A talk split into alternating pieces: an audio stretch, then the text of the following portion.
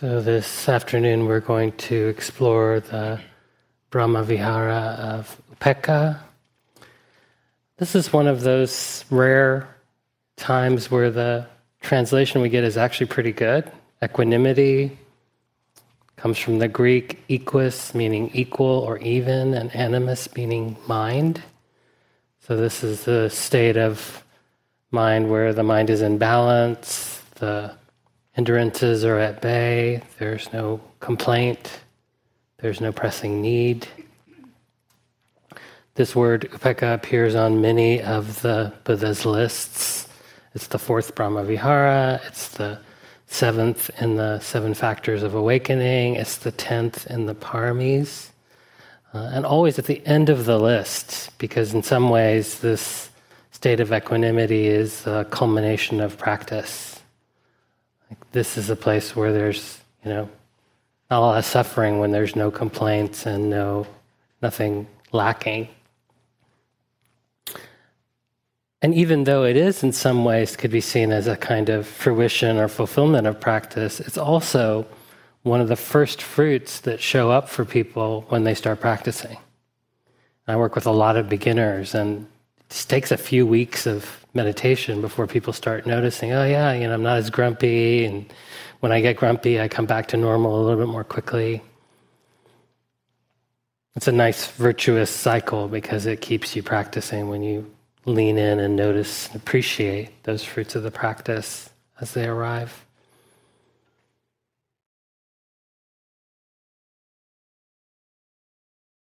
One of the cornerstones of equanimity is metta, um,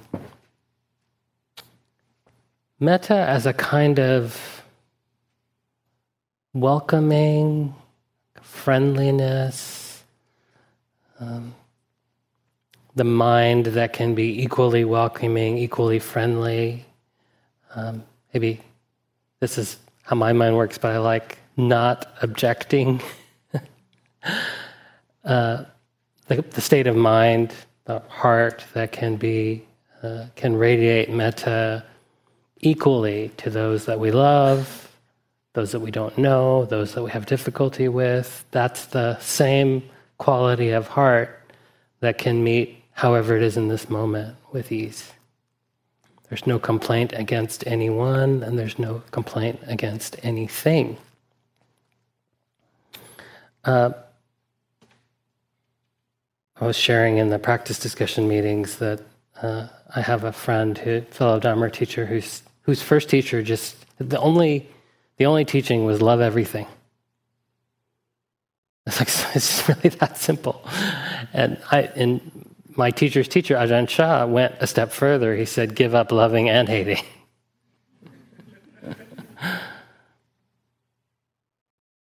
and there's a little piece here that you know, in when we talk about Vedana uh, we love the pleasant, the attention is captured by, and we dislike the unpleasant. But most of our life is in the spaces in between. And in that place where it's neither pleasant nor unpleasant, it's not unpleasant, so there's no complaint. There's nothing pleasant, so there's nothing to grasp or cling to. And although it, to the mind that likes a lot of stimulation, that likes a lot of engagement, so I don't use the word neutral. That place of neither pleasant nor unpleasant may seem kind of dull or uninteresting, but it's actually a place worthy of investigation because it's a place of profound contentment. It's not an ebullient, excited, effervescent state, but it's profoundly peaceful to have nothing in excess and nothing lacking. An important pillar for equanimity is right view.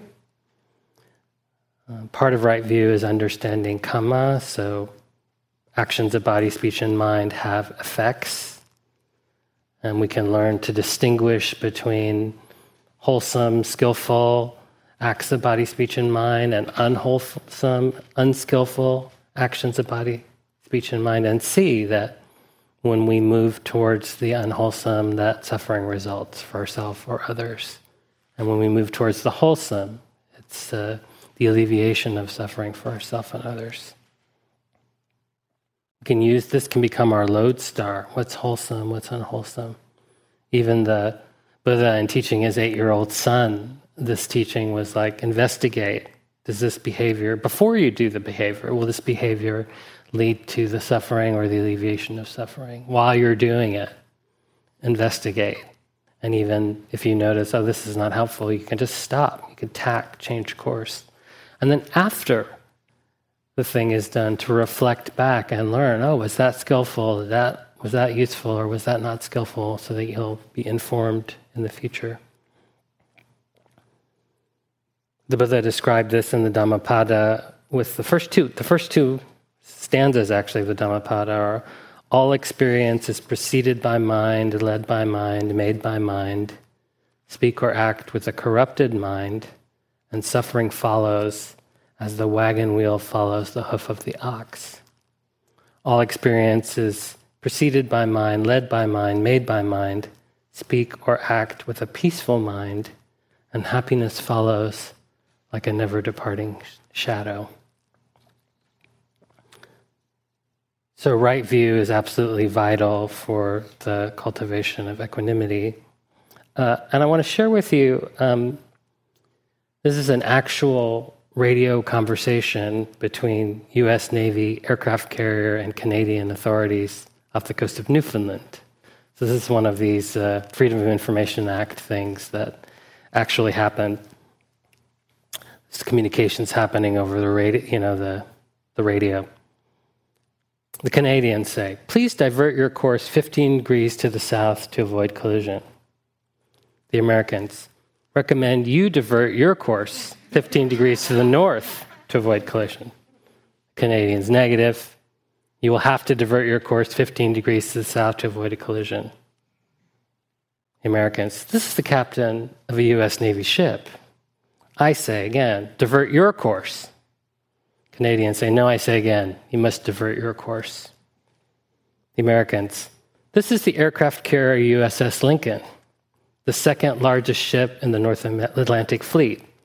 We are accompanied by three destroyers, three cruisers, and numerous support vessels. I demand that you change your course 15 degrees north. I say again, that's 15 degrees north, or countermeasures will be undertaken to ensure the safety of our ship. Canadians say, your call. This is a lighthouse.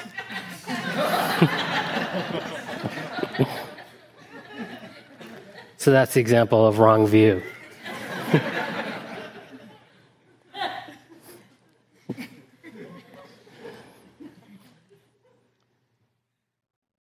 the other important aspect of wise view is what uh, we often call the three marks of existence or the three characteristics which basically say that all conditioned phenomenon, which is most of what we experience in this realm of existence, are unsatisfactory or suffering, or there's suffering in them, are impermanent and are impersonal. And uh, these truths are intended to be liberating. So, um, for that to happen, we have to cultivate their opposites. So, for example, if my life has been constant suffering and turmoil, and someone says to me, Oh, well, yeah, life is suffering, know, or all conditioned, I'm going to be precise, all conditioned phenomena are unsatisfactory, that's not all that helpful to me. It's like kind of like salt on the wound, you know, that's been my whole experience. So that person, that practitioner needs to cultivate a sense of well being, to um, gather and collect the mind, to practice metta, to chant or connect with beauty in ways that engender a sense of well being. And then when there's a sense of well being, that truth, oh yeah, it's not always like this, is quite liberating. If your life has been very unstable and unsettled uh, and ungrounded, and someone says to you, Oh, well, things are always changing. Again, duh, not that helpful. That's the source of my suffering. So that person needs to cultivate stability to really anchor the mind on the object of meditation, to connect with the earth.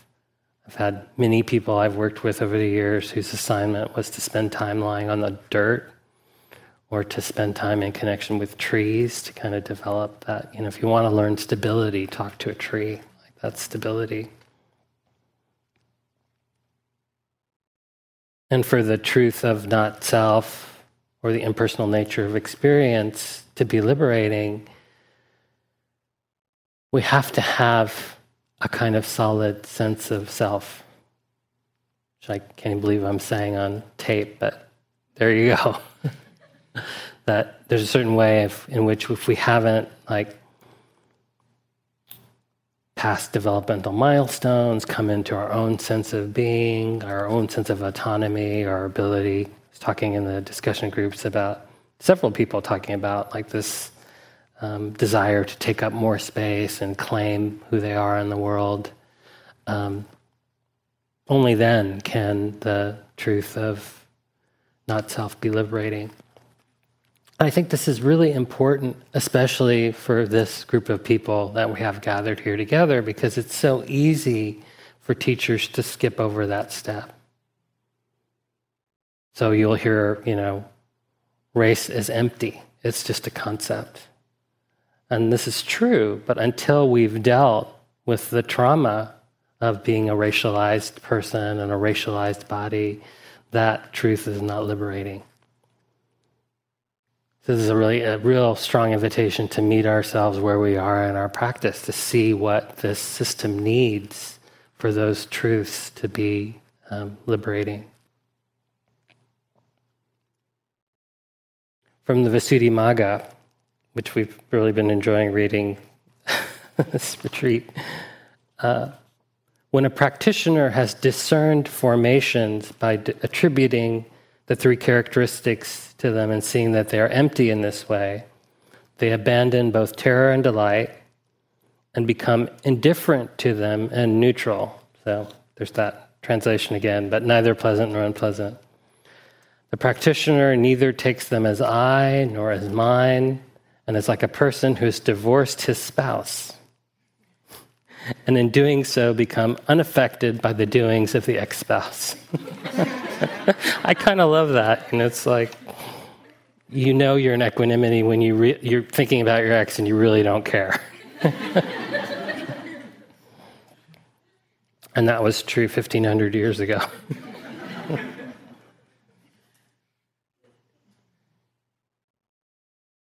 so we'll practice uh, together. I'm going to invite the use of some equanimity phrases. I'll just say a little bit about the phrases. You know, there's different categories of people we might be working with. Uh, you know, one is self, and self phrases are things like, may I accept things just as they are? May I release any resistance to this moment? May I open to the conditions of my life with equanimity?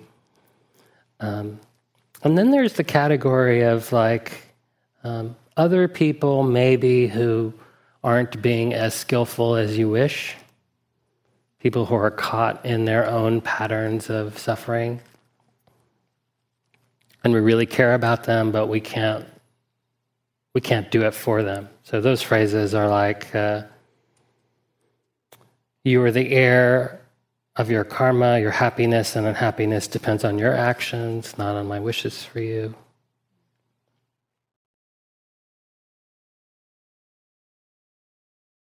I care for you, but I cannot keep you from suffering. I wish you happiness, but I cannot make your choices for you. So um, I'll guide us through a few categories and we'll offer phrases. Um, and the phrases are, you know, a recent development, 1500 years old. The earlier uh, teachings were very much in the realm of the chant we're doing, the sense of the heart pervaded with equanimity, boundless, directional. So um, you can lean into that too if that sense of radiating, the heart, radiant heart resonates with you. You can just have that be also happening. So, finding an easeful posture. Again, it's more challenging to be equanimous when the body is in discomfort.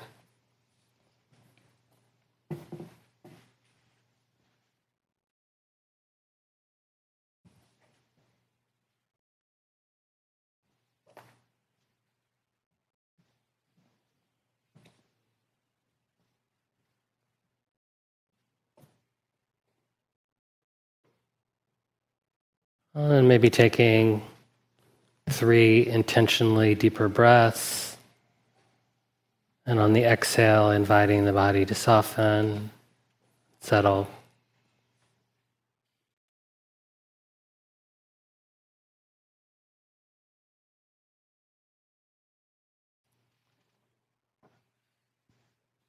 Connecting with the heart center of the body.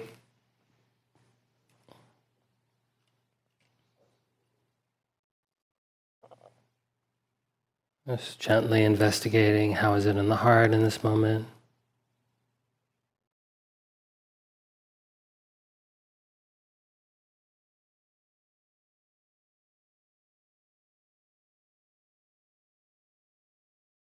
And then bringing to mind someone in your life who's suffering, and you have this sense that they're just stuck in bad habits, unable to make the right choices. Maybe you've tried to help them, but it's not working.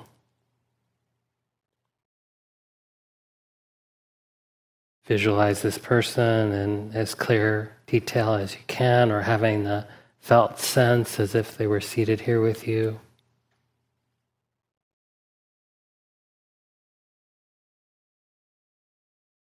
And maybe the heart radiates equanimity.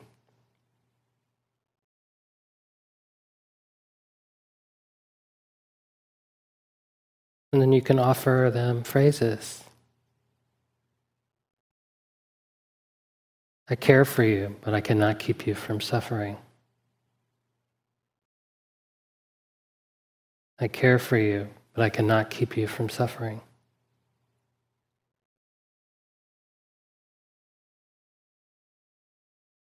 I wish you happiness, but I cannot make your choices for you.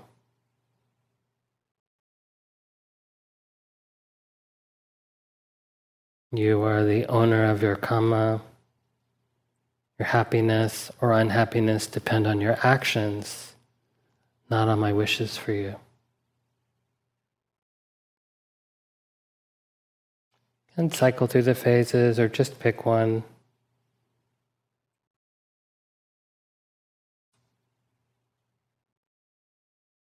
I care for you, but I cannot keep you from suffering. I wish you happiness, but cannot make your choices for you. You are the heir of your karma. You are the heir of your karma.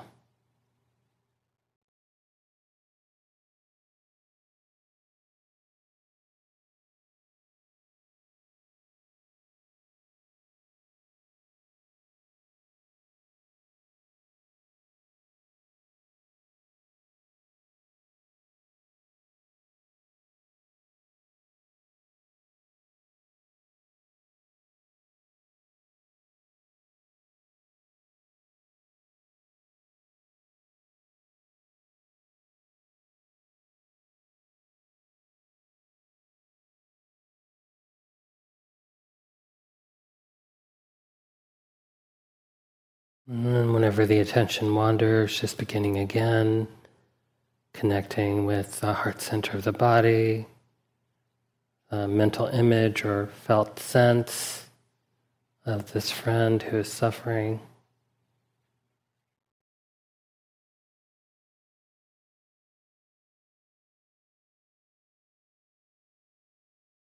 Letting the radiant heart beam the energy of equanimity.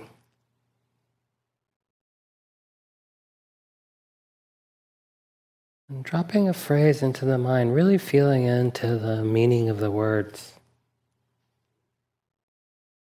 I wish you happiness, but I cannot make choices for you. I care for you, but cannot keep you from suffering. I care for you, but cannot keep you from suffering. You are the heir of your karma.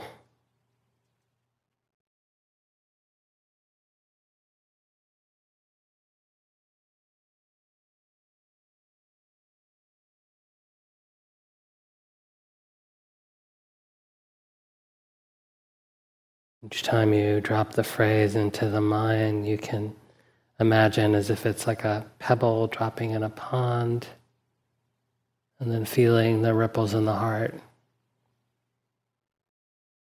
allowing those words to soften the heart.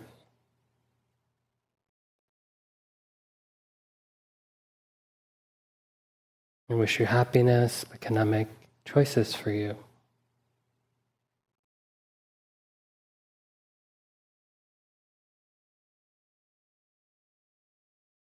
I care for you, but cannot keep you from suffering.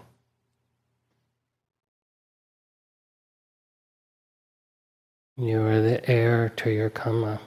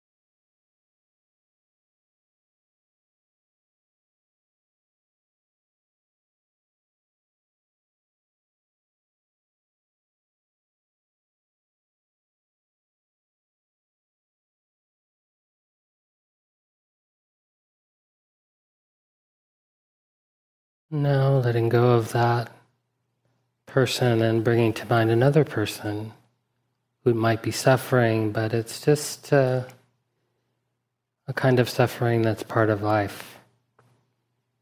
Maybe aging, maybe going through transition, experiencing some loss, no sense of uh, that they're contributing to that in any way.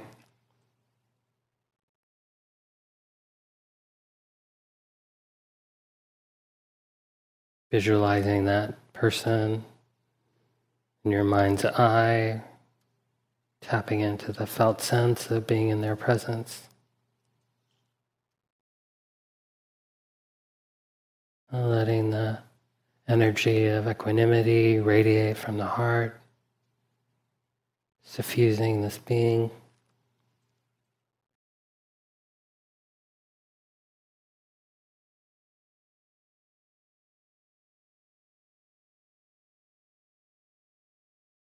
Offering them some phrases. May you open to the conditions of your life with equanimity.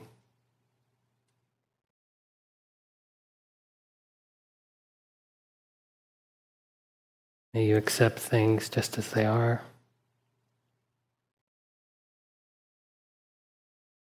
May you release any resistance to this moment. May you be undisturbed by the comings and goings of life.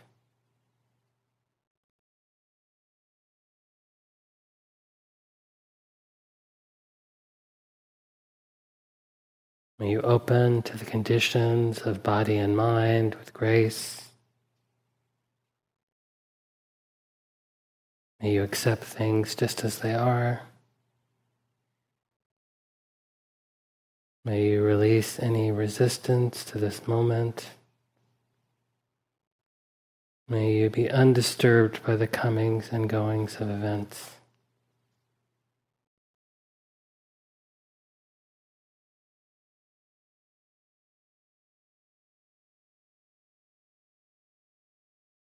Well, picking a phrase or two or fragments of a phrase, just gently reciting them in the mind.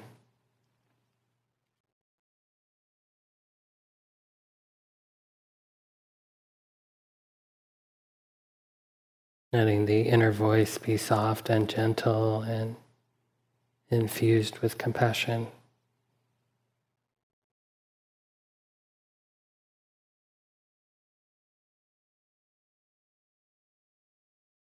May you open to the conditions of this moment with grace. May you be undisturbed by the comings and goings of life. May you accept things just as they are.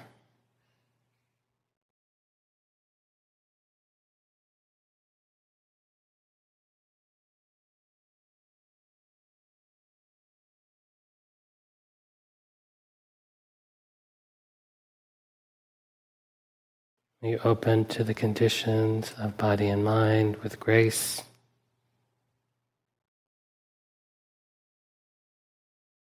May you un- be undisturbed by the coming and going of events.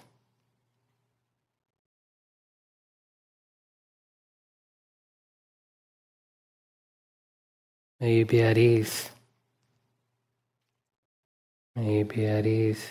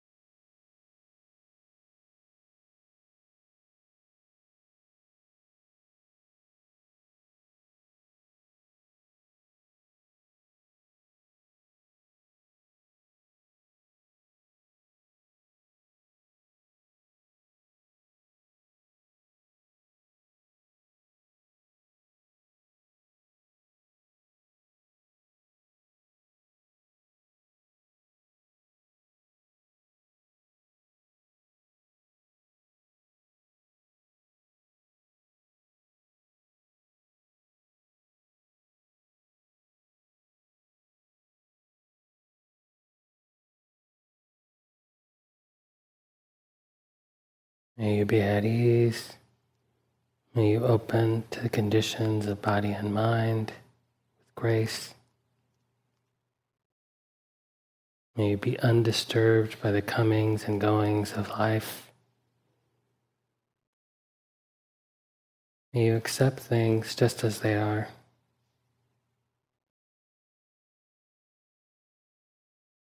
May you release any resistance to this moment.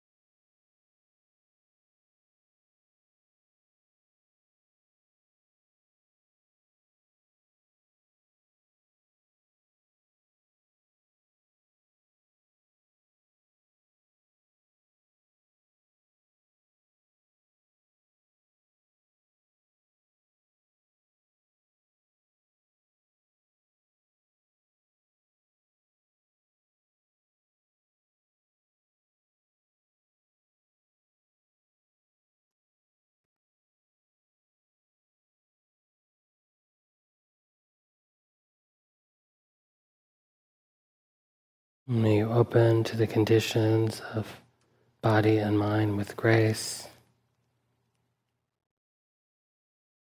May you be undisturbed by the comings and goings of life.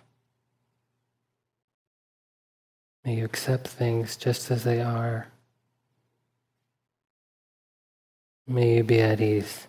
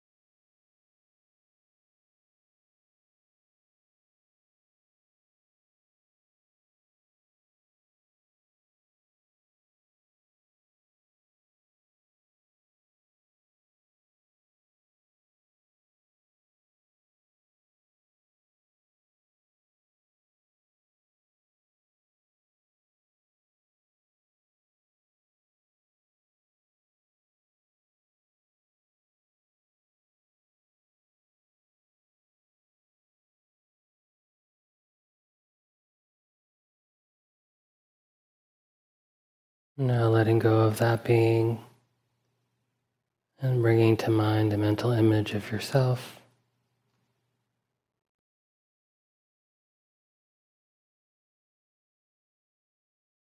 And also bringing to mind some place in your life where there's some mild amount of suffering. Let it be really mild.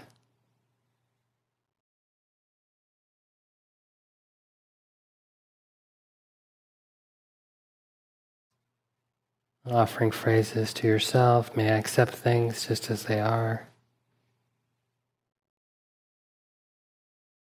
May, may I open to the conditions of body mind with grace. May I be undisturbed by the comings and goings of events.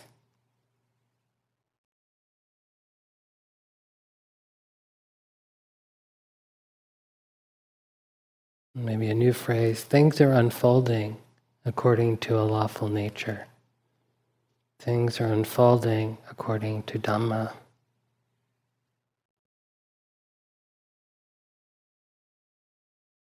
May I be at ease.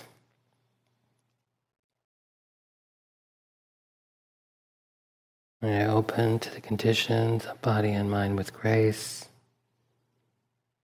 May I accept things just as they are. May I release any resistance to this moment. May I be undisturbed by the comings and goings of life. Things are unfolding according to a lawful nature. may I be at ease.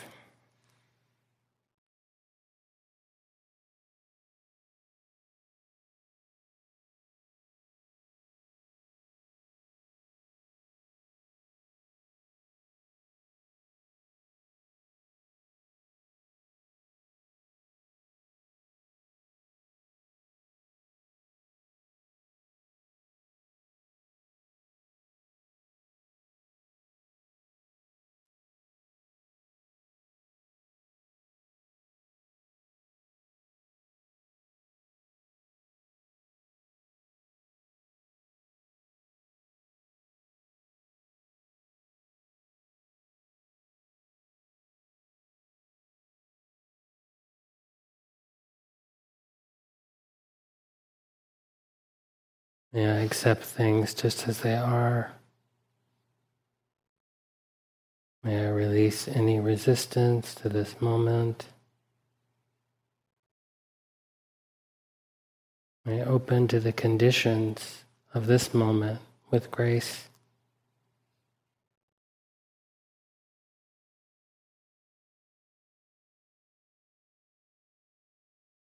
Things are unfolding according to a lawful nature.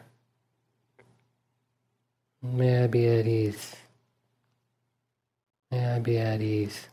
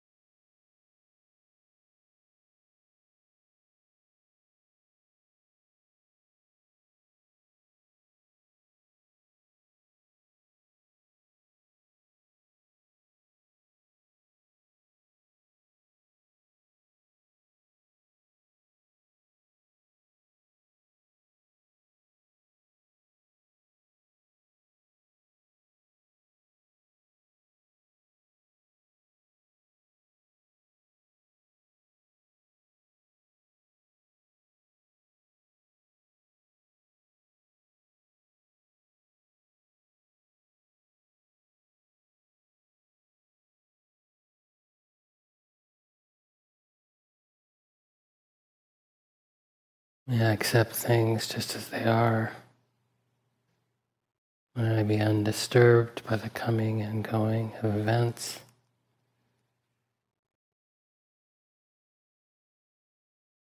May I open to the conditions of this moment with grace. May I be at ease. May I be at ease.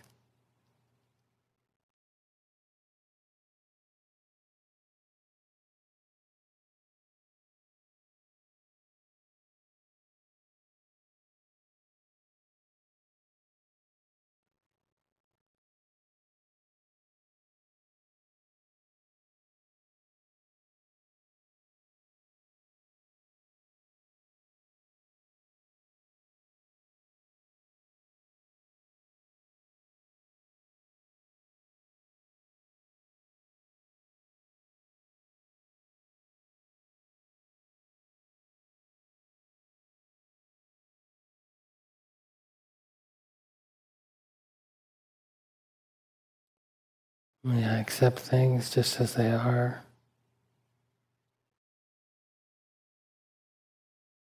May I be undisturbed by the comings and goings of life. May I, may I open to the conditions of this moment with grace.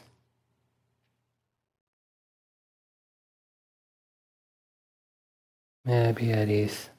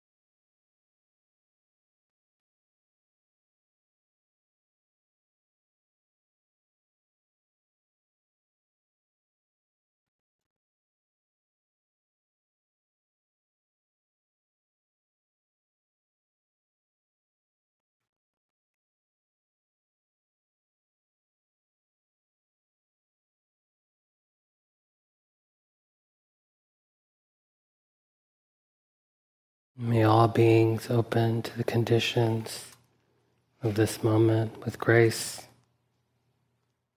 May all beings accept things just as they are. May all beings be at ease.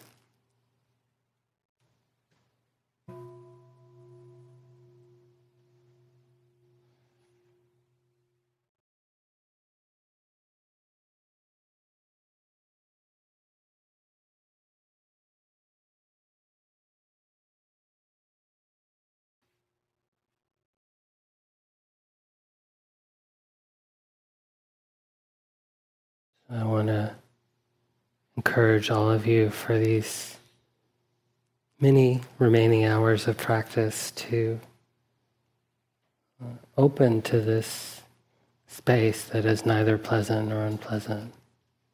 So conditioned to be seeking the ecstatic, the blissful, the pleasant. Um, but open to the beauty and equanimity and peacefulness of that that place where nothing is lacking, nothing is in excess. There's no hindrance, there's no problem to be solved.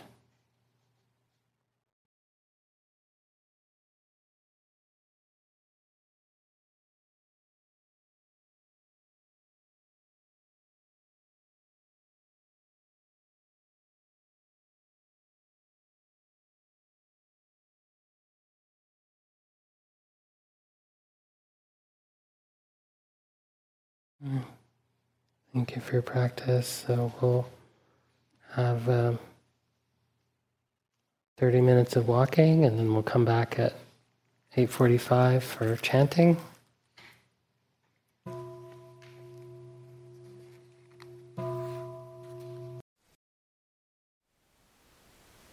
Thank you for listening. To learn how you can support the teachers and Dharma Seed, please visit dharma dharmaseed.org slash donate.